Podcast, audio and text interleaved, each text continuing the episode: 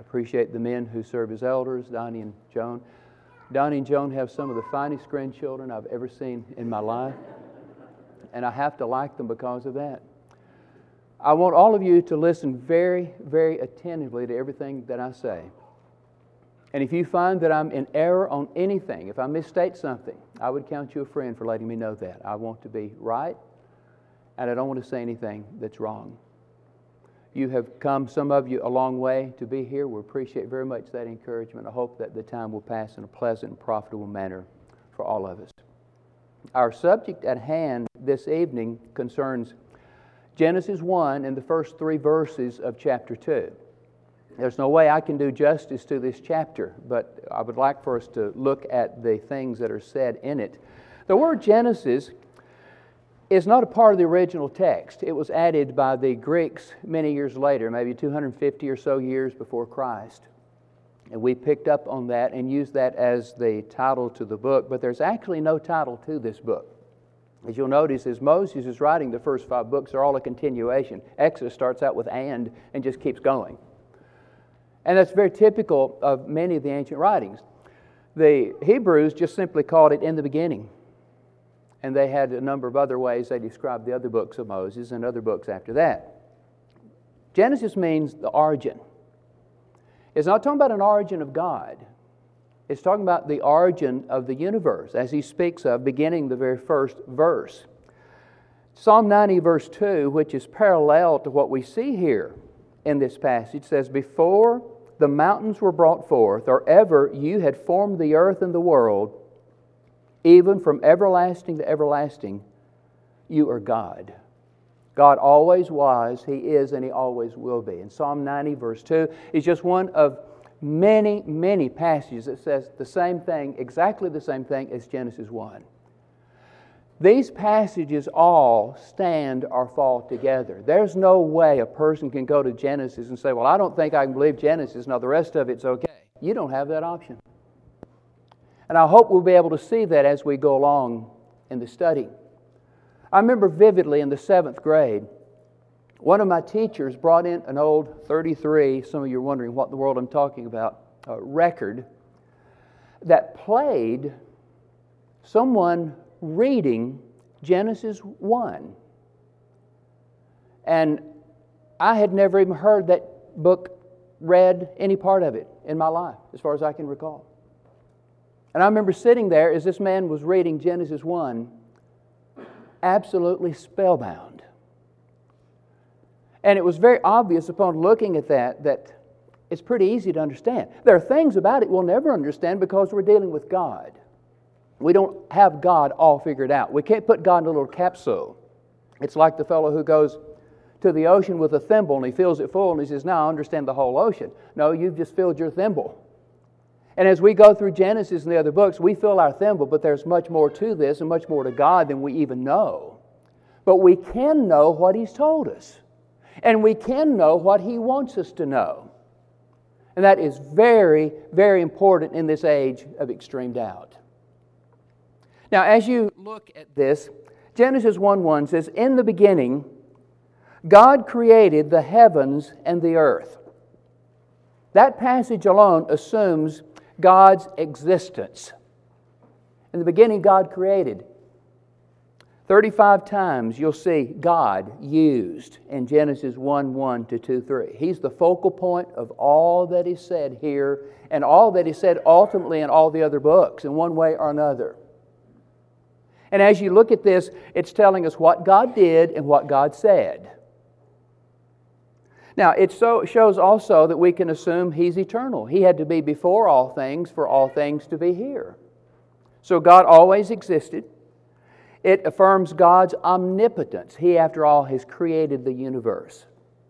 Imagine someone speaking words and something as great as the universe comes into existence. In fact, I can't even imagine anything else as great as the universe, except God Himself. He speaks, and these things come into existence. It shows His absolute freedom. God does what He pleases. It's always right, but He does what He pleases. He makes whatever He wants to make, He makes it look like what He wants it to look like. It's always according to His purpose, according to His plan, and according to His power. It shows His infinite wisdom. We call it a cosmos, not a chaos, for an obvious reason. So we have the order of matter and mind that's discussed in this book. It shows us God's goodness. There's no evil in God at all, no reason for it, no motive for it, no capacity for it. When it uses the term God in verse 1, in the beginning, God, it uses a plural form. I'm not opposed to the idea that inherent in this word resides the idea of the Godhead. That when you see God in this plural form, as it's used here, that it would include the Father, the Son, and the Holy Spirit. But we would not know that were it not for other passages besides this one. Because there are times when this word, though it's used regularly in the plural, so is the word for water and other things, while this word is used in the plural, many times it refers to the majestic nature of the one under description. So it would say, God, with this plurality, referring to the majesty of Him. But later in this book, it's going to go on. Later in this chapter, it's going to go on to show us there's more than one being in that Godhead at work in this creation.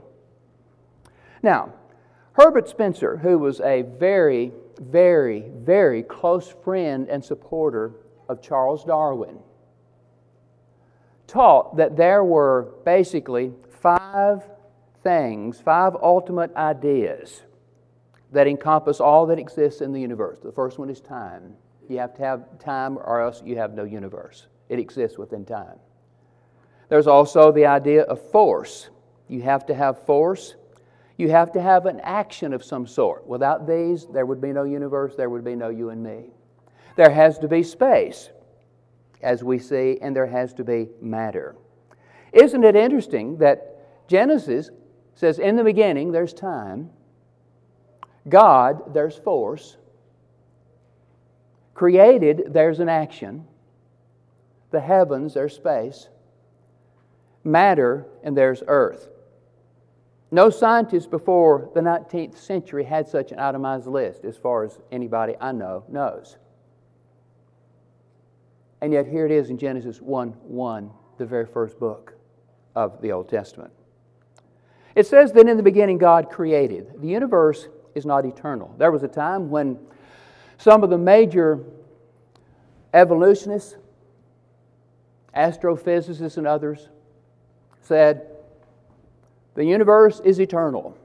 They've given that up. Richard Dawkins, just not that long ago, the great uh, almost total atheist, he's 99 point, I think, 9% sure there's no God. That 1% has killed him. but he said, almost everybody these days recognizes that the universe had a beginning. If not, the sun would have run out by this time, the laws of thermodynamics and other things that we won't get into. We won't even have time to mention those, besides that bare mention that we just made. Genesis 1 affirms that before time, God began his creative work. He began this creative work not from pre existing materials, but he did it totally out of nothing. There was nothing and nothingness.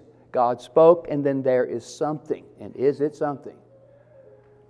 And furthermore, it describes, when he uses this word for create, it describes something that only God does. Donnie can take a piece of wood, turn it into a masterpiece, but he had to get the wood first. He doesn't speak the wood into existence, God did. Only God can start with nothing and end up with something. This is the word that's used to describe that great power. In verse 2, we have a description of the earth that was referred to in verse 1. So, in the beginning, God created the heavens and the earth. Now, let me talk to you about that earth for a minute, is what Moses is saying. The earth was without form and void, and darkness was on the face of the deep, and the Spirit of God was hovering over the face of the waters. There's a whole lot in that verse. But he's narrowed down his discussion for a moment to talk about the planet on which we live. There's a little technical thing I'm going to talk about for a moment before we go further. Verse 1 is not a title, as if he's saying, Here's the title to the book. In the beginning, God created the heavens and the earth. And then verse 2 starts the real narrative. Verse 1 starts the narrative, not the title. Many of you have read Tale of Two Cities. The title of it is Tale of Two Cities. The first line of it is really lines. He has one sentence that's a huge paragraph. That he could get away with that kind of thing. It doesn't say, Tale of Two Cities. Now, there's a title. And it was the best of times, and it was the worst of times. He didn't start out and. That would not make any sense. But if the first words were not a title, he could use an and. That's what we have going on here. The expression, the earth was. You won't see this in most of your versions. The Old King James still has it. It'll start with the word and in verse 2. Some of you who are sitting there with the Old King James, it will say, and the earth. And it is in the original. So this is not a title in verse 1. More about that, I hope, in due course. Verse 1 is saying God created. Verse 2, it's the one referred to in verse 1. Now, this earth that he created is, first of all, without form at this present moment that's described in Genesis 1. It's without form. Formlessness, emptiness. This word and the next with it, the void, without form and void, are used in Jeremiah 4.23. Both of them used again. Not of creation out of nothing, but describing what happened when Babylon came and absolutely destroyed the cities of Judah. The typical term they use is, it was made desolate. And you'll see as you're going through the prophets that word desolate used over and over and over and over again. And what it means is basically two things. Without form, when he says in Jeremiah 4:23, I beheld the earth, and indeed it was without form. A person could go visit this after the, all the Jews are gone and the destruction has been wrought upon this place, and they look around, they say, Where are the houses? Well, they're gone. Where are the barns that held all the grain and the hay? They're gone. Where is the road structure? We had several roads passing from one city to another. The roads are gone. You, in fact, you look at this and you see absolutely nothing that makes you think there was ever anybody who ever lived here.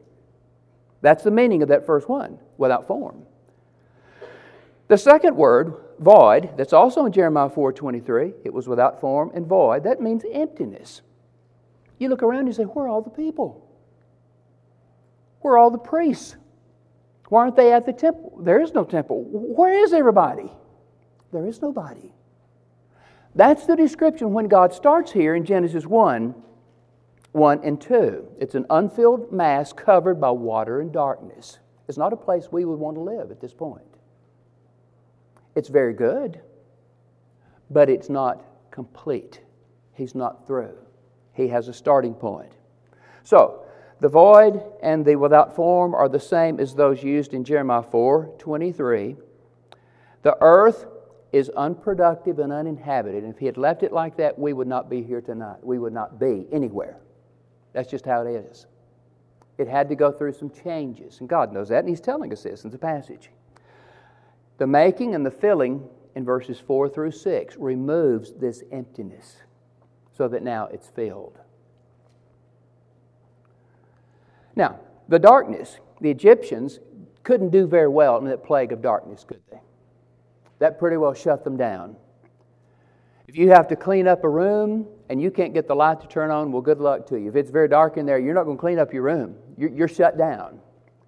And here, here's darkness over the face of this deep. The deep, referring, of course, to the water that is over the earth's surface. The land is there, but it's covered with water. Now, if, you, if we had been around at this moment, if, even though this is not prepared for man at this point, how would we live? Somebody says, Well, I'd swim and hold my breath. Well, that's going to give out in a little while, and then you're going to drown. Well, I'd get me a boat. Where are you going to get a boat? There's no wood. You can't even see where one would be if there were a boat. You say, We would just be in water for a little while, and there's absolutely no light to help us in any way. It tells us then that the Spirit of God was hovering, He was hovering over the face of the waters. This is the word that is used in Deuteronomy 32, verse 11, of an eagle that stirs up its nest, it hovers over its young, spreading out its wings, taking them up, carrying them on its wings. It's trying to teach the little ones how to fly, and it hovers there, and it shows them how to do it, and it helps them do it. Matthew 3, verse 16. Interestingly, when the Spirit has his role to play at the baptism of Jesus, Jesus, when he had been baptized, came up immediately from the water, and behold, the heavens were opened to him, and he saw the Spirit of God descending like a dove and alighting upon him. Again, the figure of a bird, this time a dove, Deuteronomy 32, of an eagle. The Spirit is hovering here as an eagle's movements, and you see what he's going on as a craftsman hovers over his work. You'd see someone in a painting, for example. I used to watch this guy on Saturday afternoons. I'd take 30 minutes out from my study and watch this guy, Bob Ross, paint. And boy, could he paint. But I'll tell you what he did. He would get started, and 10 minutes into it, he would put such a daub of a mess on that canvas. I thought, he's ruined it. He just plain ruined it. Nobody's going to want this thing. It's a, it's a mess. But he knew what he was doing. A little bit of time passed, and that mess turned into a masterpiece. That's what we see here in Genesis. The narrative proceeds from this place where it's without form and void to show how in six days God made this most beautiful thing you have ever laid eyes on, and nobody else could have done it. Now, having said that, let there be light in verse 3. Then God said, Let there be light, and there was light. God said occurs 10 times in Genesis 1. So this is highlighting not merely the person of God, but the power of God. And the way that power is expressed is through his ability to say the word, and it occurs as he says it and when he says it. He no sooner says it and it's done. Let there be light, and there, there it is. God said, he spoke this masterpiece into existence. And you notice the connection between creation by the Word and Christ the Word. And John 1, the very first words of John echo what we're reading here in Genesis. And the beginning was the Word, and it'll have a capital W on that word because it's referring to a person, Christ. We know that because verse 14 goes on to tell us this Word became flesh and dwelt among us. We beheld His glory and so on. In the beginning was the Word. It didn't say in the beginning became the Word. He always was. So the was there stretches him all throughout all eternity and past, just as it does his Father and the Holy Spirit. In the beginning was the Word, and the Word was with God. He was with his Father. God, there in that usage of it, means the Father. And the Word was God. That doesn't mean the Word was the Father, but here it's using the word God in the sense of deity. And all, man, all things were told in verse 3 were made through him, and without him nothing was made that was made. We're starting to see a little bit about that plural, aren't we? This wasn't merely the Father acting in Genesis 1. John, Colossians 1, Hebrews 1, many passages show that Jesus, and also we've already seen the Spirit, also had their role to play in this creation. When he says, Let there be light, that's the first thing God creates, the first created creative words and there was light. Why was there light? Because God said so. He says it, and there it is. It didn't evolve. How would light evolve from darkness? Remember, there'd been this total darkness, no light at all. How would you get light out of total darkness? Well, God can do that, but it wouldn't evolve that way on its own. And then, furthermore, we note that this was a temporary light before the sun. The sun doesn't come along till the fourth day. This is still the first day, but there's light. I can't fully enter into what God does, how He does it, but I do know that in verse 4, God saw the light, that it was good, and God divided the light from the darkness.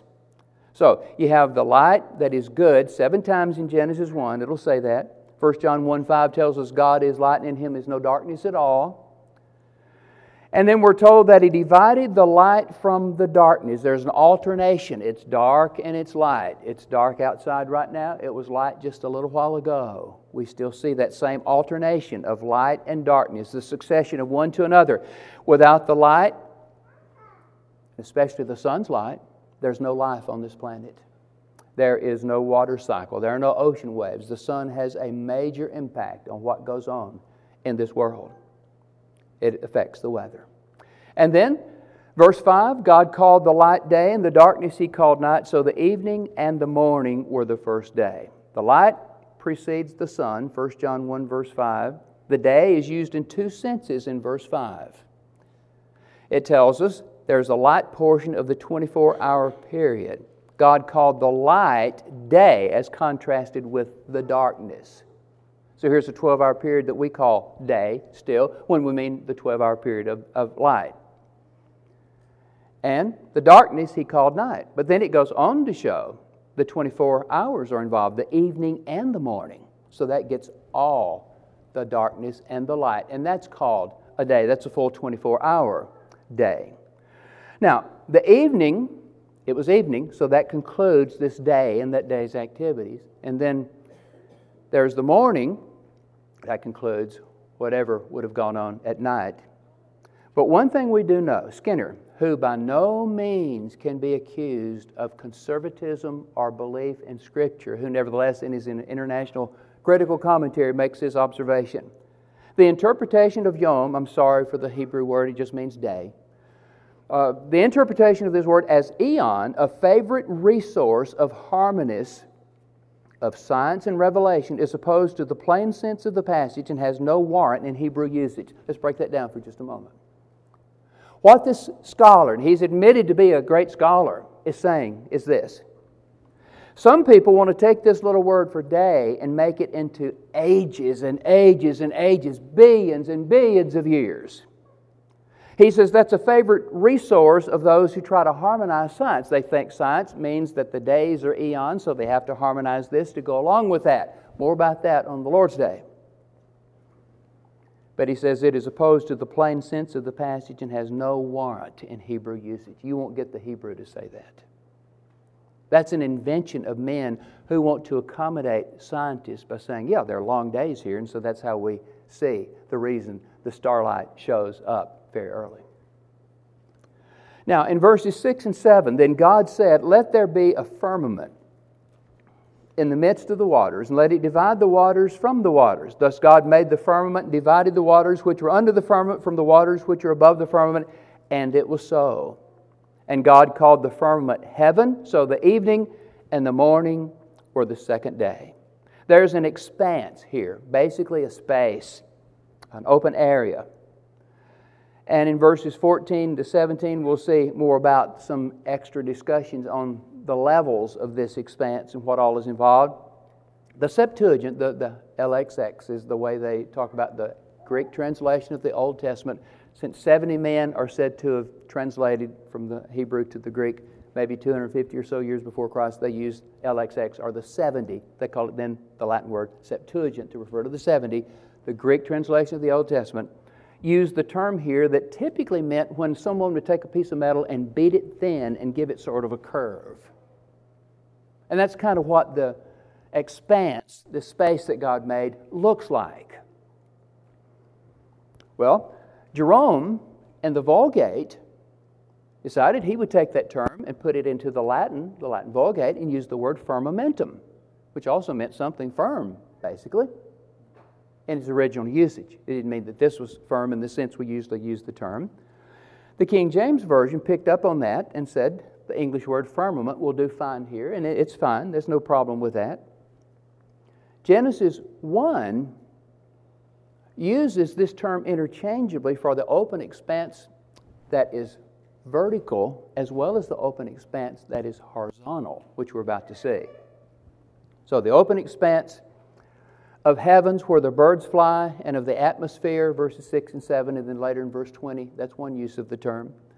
And then the place where God put the lights of heaven in the outer atmosphere, far above the 50 miles that we have this normal atmosphere that's around the earth. We have the stars and all that, and that's also called firmament or expanse. Now, in verse 6, the purpose here, let there be a firmament in the midst of the waters and let it divide the waters from the waters. So there's a vertical separation. There are waters, remember the waters here. Apparently, there's this some kind of way to hold the water together in such a major uh, form that it's right now down next to the water. You, I hate to use the word cloud, but just full of water on top of the water, and now he's going to separate between that, without which we couldn't live. We couldn't live in the soup of that and even breathe. Verse 7 tells us he made the firmament. He uses a different verb here from verse 1, but it's also showing that he can take what he's already created and then make something of it, just as a workman would take the wood that's already been created and then make a masterpiece out of it. That's what God is doing here. And then the expression, and it was so. He'll save the good description till he completes this part of this work on the third day. And then the word heaven comes from root, root that means to heave. If you heave somebody, you pick them up, you make them go up higher. And if God heaves this firmament, this expanse, He's making a, something be, uh, between this water down here and this huge canopy vapor that's up there, so that there's air in between. And so, if you look at it from the standpoint of what we see, here's the water, here is the upper atmosphere, and here's the expanse in between.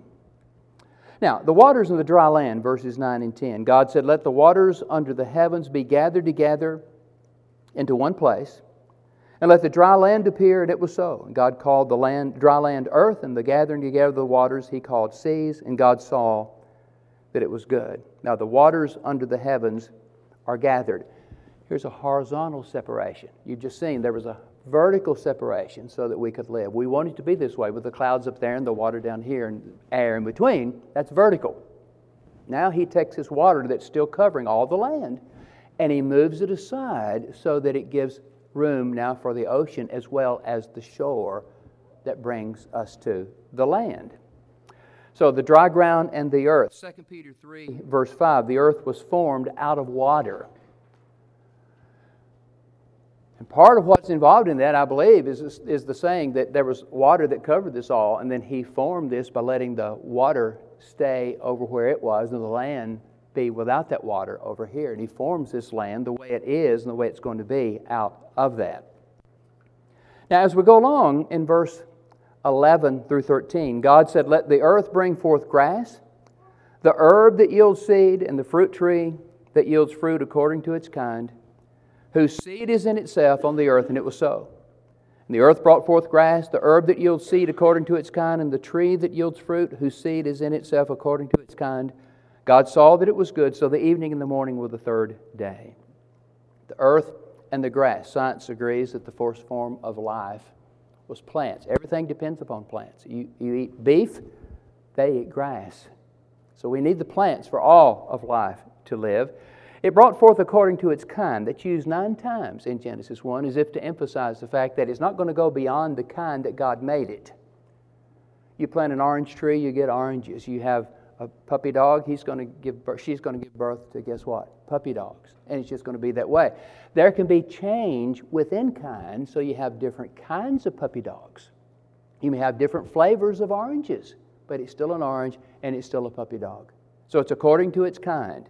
And we're told, and it was so. Six times in Genesis we see this. Now, if these days were long eons of time, just keep in mind we have a major problem because some insects have to pollinate some of these plants, and if it's long eons of time, they're not going to be able to do that, and they're not going to live, and the plants will die, and then uh, by extension, people would die.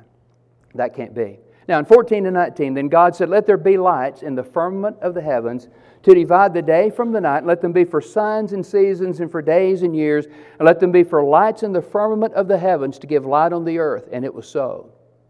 Then God made two great lights the greater light to rule the day, and the lesser light to rule the night. He made the stars also. God set them in the firmament of the heavens to give light on the earth and to rule over the day and over the night, and to divide the light from the darkness. And God saw that it was good, so the evening and the morning were the fourth day. Now, that is a major section. Let there be. Notice in verse 9, let the dry land appear. He had made that land on the first day, but it hadn't appeared yet. Let it appear. It was already there. But here, let there be these lights. So, whatever light was in the first day is not the light described here. Let there be lights in the firmament, in that expanse. Earth existed before the sun and the moon and the stars. Earth is on day one. This takes us to day four. And you notice also the sun radiates light, the moon reflects that light, but both are sources of light, one direct, the one indirect. The average distance between galaxies is about 20 million trillion miles. Now think about that for a minute. Get that in your head really well. 20 trillion million miles, the distance between galaxies. We talk about the Milky Way galaxy. On any given night, if we could see far enough, if we were to go outside and see the full moon and see that it's about that size that we've just I've just illustrated, if you were to take that same size circle and imagine that circle right beside where the moon is, and if you could see far enough, you would see a million galaxies. And then if you were to take another circle beside those two, put it right beside so there's no gap, if you could see far enough, you'd see another million galaxies, and so on every circle that size all across the sky. I don't know how even to comment on that. The size of that is absolutely beyond anything I can comprehend.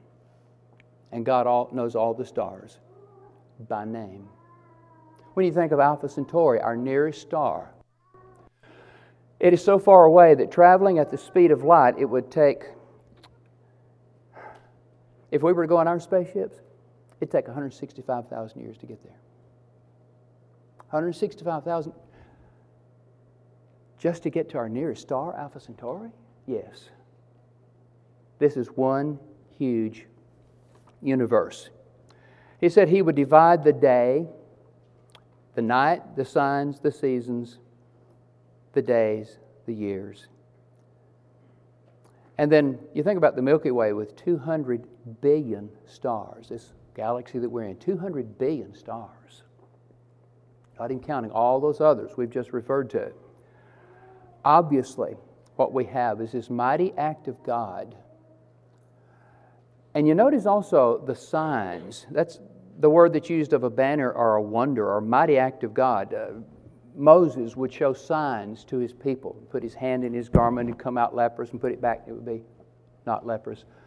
Uh, throw the snake on the ground, the water to blood, and then back again. But you notice, these signs are the ones God has put here for us to be able to, we predict the weather with them, not too well sometimes, but we have the ability to do things like that. I'm impressed by what others have said. Uh, Matthew 16, 3, Jesus said, Now you folks, when you see the red sky coming, you say, it's going to be bad weather. But There are other things you look at, you look at those signs, you say, oh, it's going to be fair today. We can tell the weather by these things. He's talking about the same thing here, among other things. Gene Cernan, when he blasted off, he wrote a book called The Last Man on the Moon to describe his adventure. He took off in May of 69. He said in less than 15 minutes, he was 116 miles high, circling the globe, accelerating to 24,300 miles per hour. Then he made this comment Looking back at Earth, I saw only a distant blue and white star. Out where I was dashing, stars and eternal distant blackness were everywhere. No one in his right mind can see such a sight and deny the existence of a supreme being. Some power placed our little world, our sun, and our moon where they are in the dark void. It is just too perfect and beautiful to have happened by accident. There has to be a design involved. Remember Aaron's excuse in Exodus 32? Is Moses, I don't know what happened to make this calf. I just threw the stuff in there and he just came out and there's his calf. Well, now the text has already shown that he did some work on that thing. He, he was not telling the truth. He's in trouble.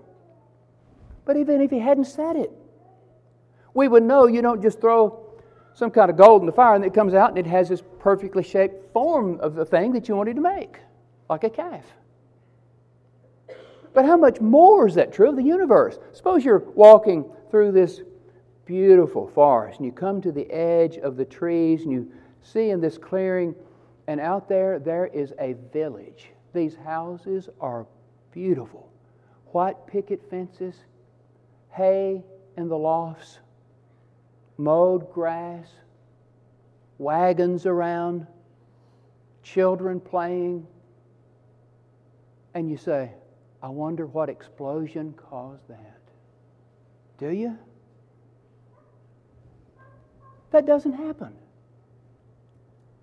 That's why God is basically saying to us in Genesis 1 if you can believe this stuff got here by itself, then you can believe anything. That's what He's telling us here. You can believe anything. He talks about seasons, the appointed time. They used it of the feasts. Le- uh, Leviticus 23, verse 4. Jeremiah 8, verse 7. The birds observe their seasons. They fly here in the summer and there in the winter. Uh, we have Acts 14, verse 17. God has brought seasons that bring prosperity to man. This is all outlined here for us in Genesis 1. He talks about days and years. The shortest and the longest measures of time are fixed by the movements of the heavenly bodies that God set in motion. Napoleon and his men were coming back from Africa. They were on board the ship, and his men were arguing, as was common in those days, whether or not there's really a God.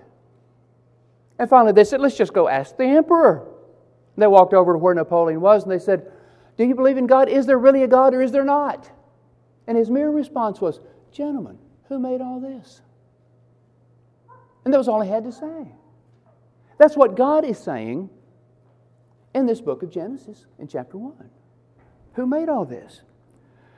The lights, verse 15, in the firmament, the greater and the lesser, the sun and the star. Now, this is directly contradictory to the Babylonian superstition that stars control life or that we should thank our lucky stars that something or other has happened.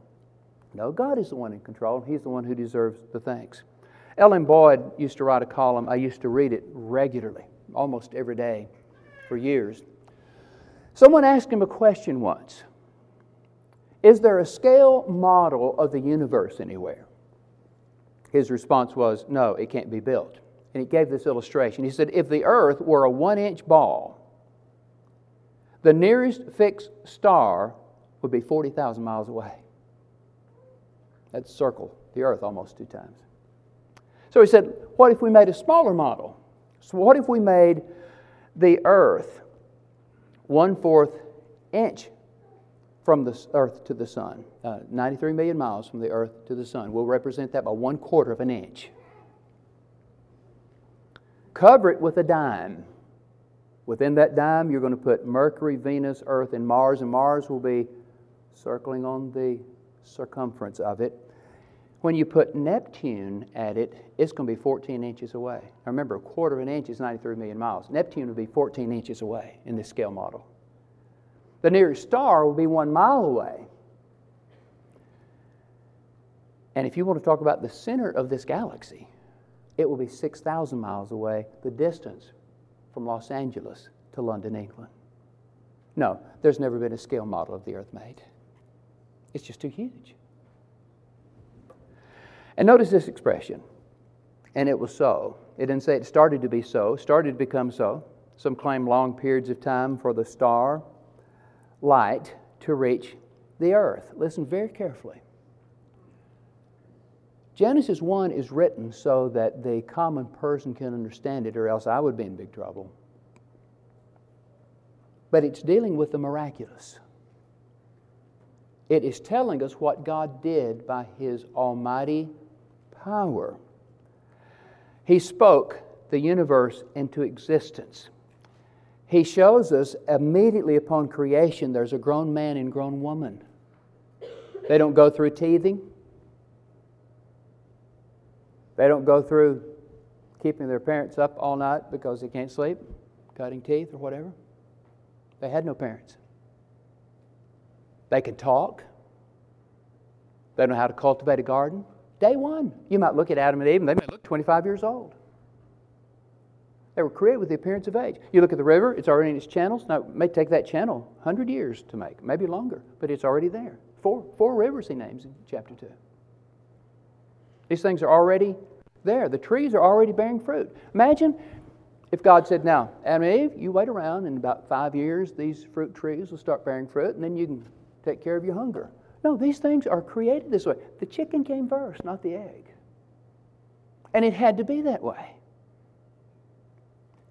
We're dealing with the miraculous. The evening and the morning were the fourth day, just as he says of the first three days. So, even without the sun, the moon, and the stars, the first three days have the same descriptive termination as the fourth day when we do have the sun, moon, and stars. This is the fourth day. Now, you might look at the vault and remember God is the one who put this expanse there. And beyond it, we would never, we would never be able to reach the end of this, no matter how long we tried. 165,000 years, I'm afraid I wouldn't make it to Alpha Centauri alive. I don't expect to live quite that long. Imagine going to the end of the universe? The end of all those galaxies? No, it's just too big. The living creatures, 20 to 23. God said, Let the waters abound with an abundance of living creatures let birds fly above the earth across the face of the firmament of the heavens. So God created great sea creatures and every living thing that moves, with which the waters abounded according to their kind, and every winged bird according to its kind. And God saw that it was good. And God blessed them, saying, Be fruitful and multiply, and fill the waters and the seas, and let birds multiply on the earth. So the evening and the morning were the fifth day. In verse 20, you have verses 11 and 12. The earth now that's in position to start growing things, is not covered by all this water, starts bringing forth grass. There are living creatures that populate the waters. Literally, let the waters swarm with swarms, is what God says. But the translators put it into a little bit different English for our benefits. The birds, the winged creatures, populate the expanse, this lower atmosphere. This cancels the void that we saw in verse 2. Now, instead of being without form and void, it's formed and it's occupied. That's the way God wanted it. So the grown birds are created with the ability to fly, just as Adam and Eve are created with the ability to talk and to think and to understand. Great sea creatures, verse 21. Many call them sea monsters. The Mesopotamian myths used to make great stories out of such things. But Moses stayed totally away from lies like that and stayed just with the facts that God gave him. And then, according to its kind, again, nine times in Genesis 1, reproduction, not change into other kinds. It's a shame what our children hear from kindergarten on up. That's direct, con, directly contradictory to what we're reading here. The reproduction, not changing to other kinds. It's good, it's instantaneous, it's not eons of time. And he said, Be fruitful and multiply, fill the waters, multiply on the earth. 24 and 25, the cattle, the livestock, the domestic animals are created according to their kind, the creeping things to move about lightly or to glide about, the beasts, the wild animals, the game. And day six is the most important one of all. You have man's creation. This is the summit of what God has done. God said, Let us make man in our image according to our likeness. Let them have dominion over the fish of the sea, over the birds of the air, and over the uh, cattle, over all the earth, and over every creeping thing that creeps on the earth. So God created man in his own image. In the image of God, he created him. Male and female, he created them. Then God blessed them, and God said to them, Be fruitful and multiply, fill the earth and subdue it, have dominion over the fish of the sea, over the birds of the air, and over every living thing that moves on the earth. Let us, plural, make man in our image, plural, and after our likeness, plural. As we saw in John 1 1, we know Jesus was here, and as we saw in verse 2, the Spirit is here.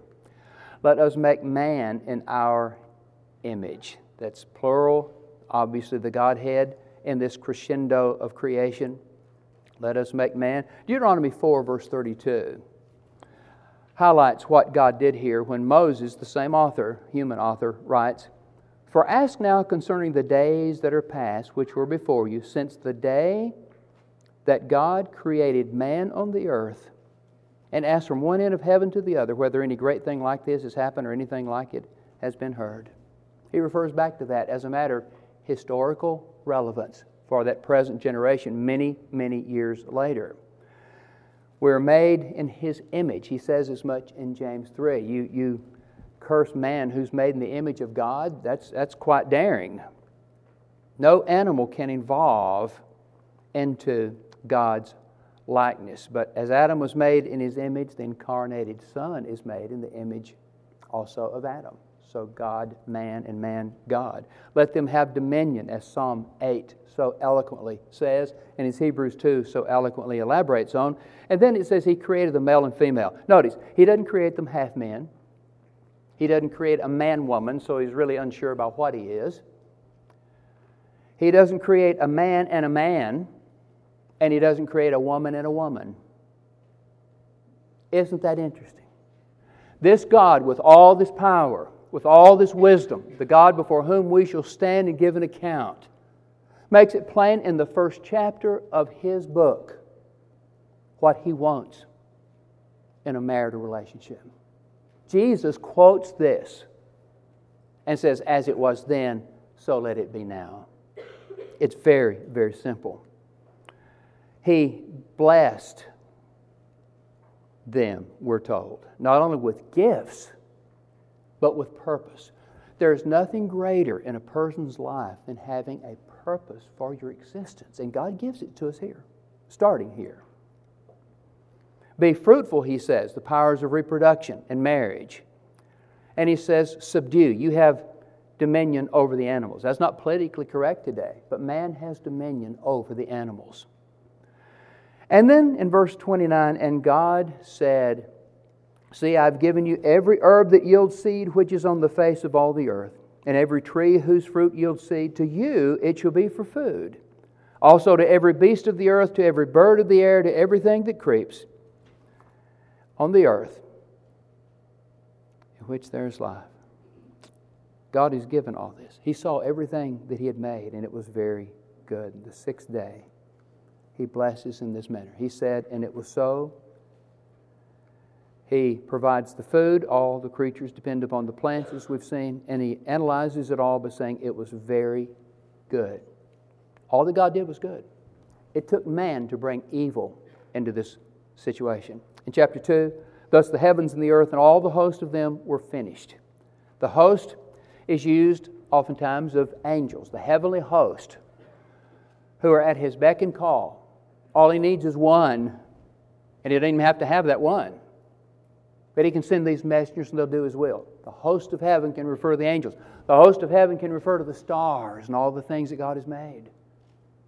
But then when you combine these, there are certain passages that seem to be neither just the angels and neither just those stars and other things he's put in creation, but to his nature for being able to make those things so that we say God's majesty, his almighty power is what's referred to when we call him the Lord of hosts. He's the Lord in control of everything, he is above all. And then he says, It is finished, it's come to an end. And the result of this is he's put a stop to this act of creation. The host of them, the earth and all the hosts, were finished. And then on the seventh day, God ended his work which he had done, and he rested on the seventh day from all his work which he had done. He ended his creative work. He didn't end other types of work. He still upholds all things by the word of his power and by his Son, Hebrews 1 3 and Colossians 1, various other passages. And it tells us he rested. It doesn't mean he was tired or that he retired. That he said, Now I've, I've finished my job, somebody else can take over. But it means he completed his task. Hebrews 4:10 and commenting on it says for he who has created who he who has entered his rest has himself also ceased from his works as God did from his. It just means he stopped his work of creation. And then when it says that he ceased in verse 2 he didn't have to look at it, analyze it and say, "You know, I kind of messed that part up. I need to go back and work on that." Now that's me. If I build something, I always have to many times start at the very beginning. God never has that problem. It's always perfect the very second it comes into being. Deism tells us that God created the universe. Then it's like a clock. He took it, he wound it up, he sat it on a mantle, and then he just said, Now, you're on your own. That he's never had anything to do with anything in this universe from this first creation week until now. Many passages give the lie to that. John 5, verse 17. But Jesus answered them, My Father has been working until now, and I have been working. Working, yes, creating, not in the sense he's using here. So you have a threefold emphasis here God finished, verse 1. He ended, verse 2. And he rested or ceased, verse 3. And then in verse 3, God blessed the seventh day and sanctified it because in it he rested from all his work which God had created and made. He didn't command people to observe the seventh day until Exodus 20, but he sets the pattern for it in Genesis 1. He created and he made, using both of the words we've seen in Genesis 1 synonymously here. And we're obviously able to say that these are not simple organisms that continued to progress through eons of time and finally they come into existence as other beings. Nothing like that in this text, totally foreign to it. Now, that's our introduction.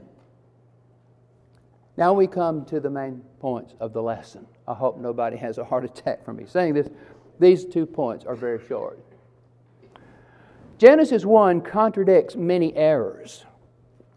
In Acts 17, verse 23, when Paul is at uh, Athens and he's speaking to the Athenian philosophers, he, he, he says, Now, I saw this inscription to the unknown God. That's one I want to talk to you about. The one you don't know is the one you need to know.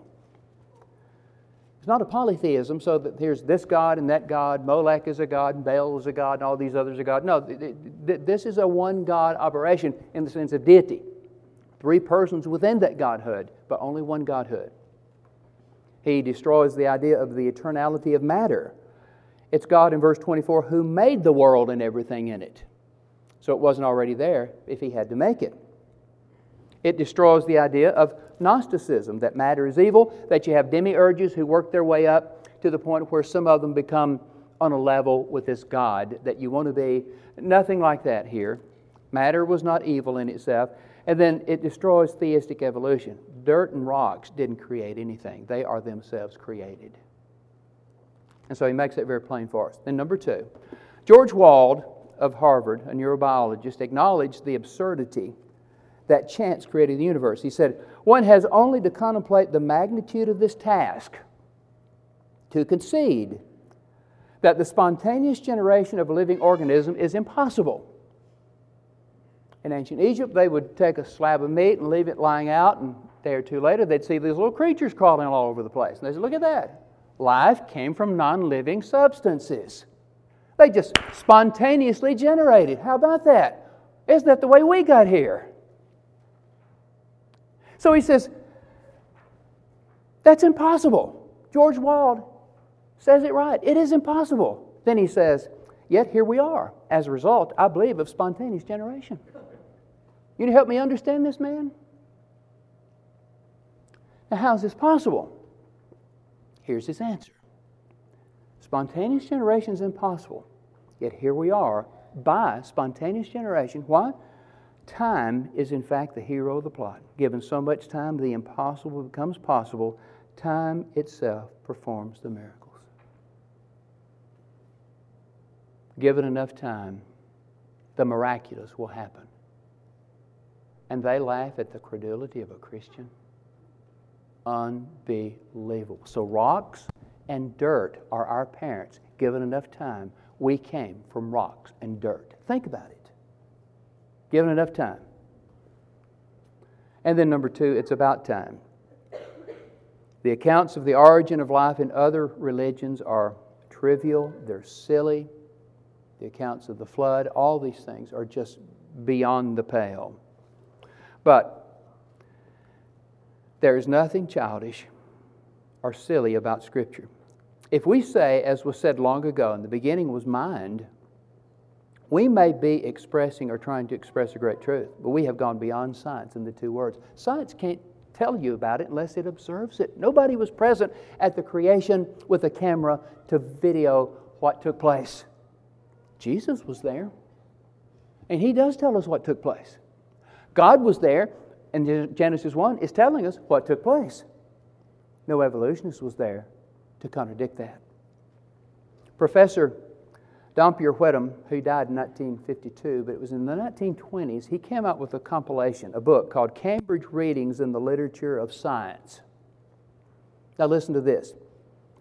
He included extracts from the most influential works of science from the days of the Greeks. He included Aristotle, Galen, the great physician, Copernicus, Galileo, Newton, Kepler, Herschel, Laplace, Pasteur, Faraday, Lord Kelvin, and so on. On the first page of this great collection, you can see this online. On the first page of this great collection, without comment, this great scholar places the entire first chapter of Genesis. He says, There it is. My have times have changed in a few short years. I've never seen an audience listen better than you've listened this evening. I certainly appreciate that, and it shows the attention you have for the study of the Word of God. If you get your songbooks and turn to the song that has been selected, it'll be our purpose. Now, to ask a very simple question If God is what He claims to be, if Jesus is indeed His Son, who is willing to create us, who is willing to die for us, to rise from the dead, to give us His Word, to invite us to come and live with Him forever, wouldn't it be the most important, the paramount duty of all of our lives to take advantage of that opportunity? Jesus tells us, unless you believe that I'm He, you'll die in your sins. John 8 24. He tells us we must repent. If we don't, we will all likewise perish. Luke 13 3. He tells us we must be willing to confess Him if we want Him to confess us. Matthew 10 32 and 33. And we also know that He tells us he who believes and is baptized will be saved. If you don't want that, you can just leave off the baptism and that'll take care of being condemned. Who wants that? If there's any way you need to come to Him this evening, we invite you to do so as we stand to sing for encouragement.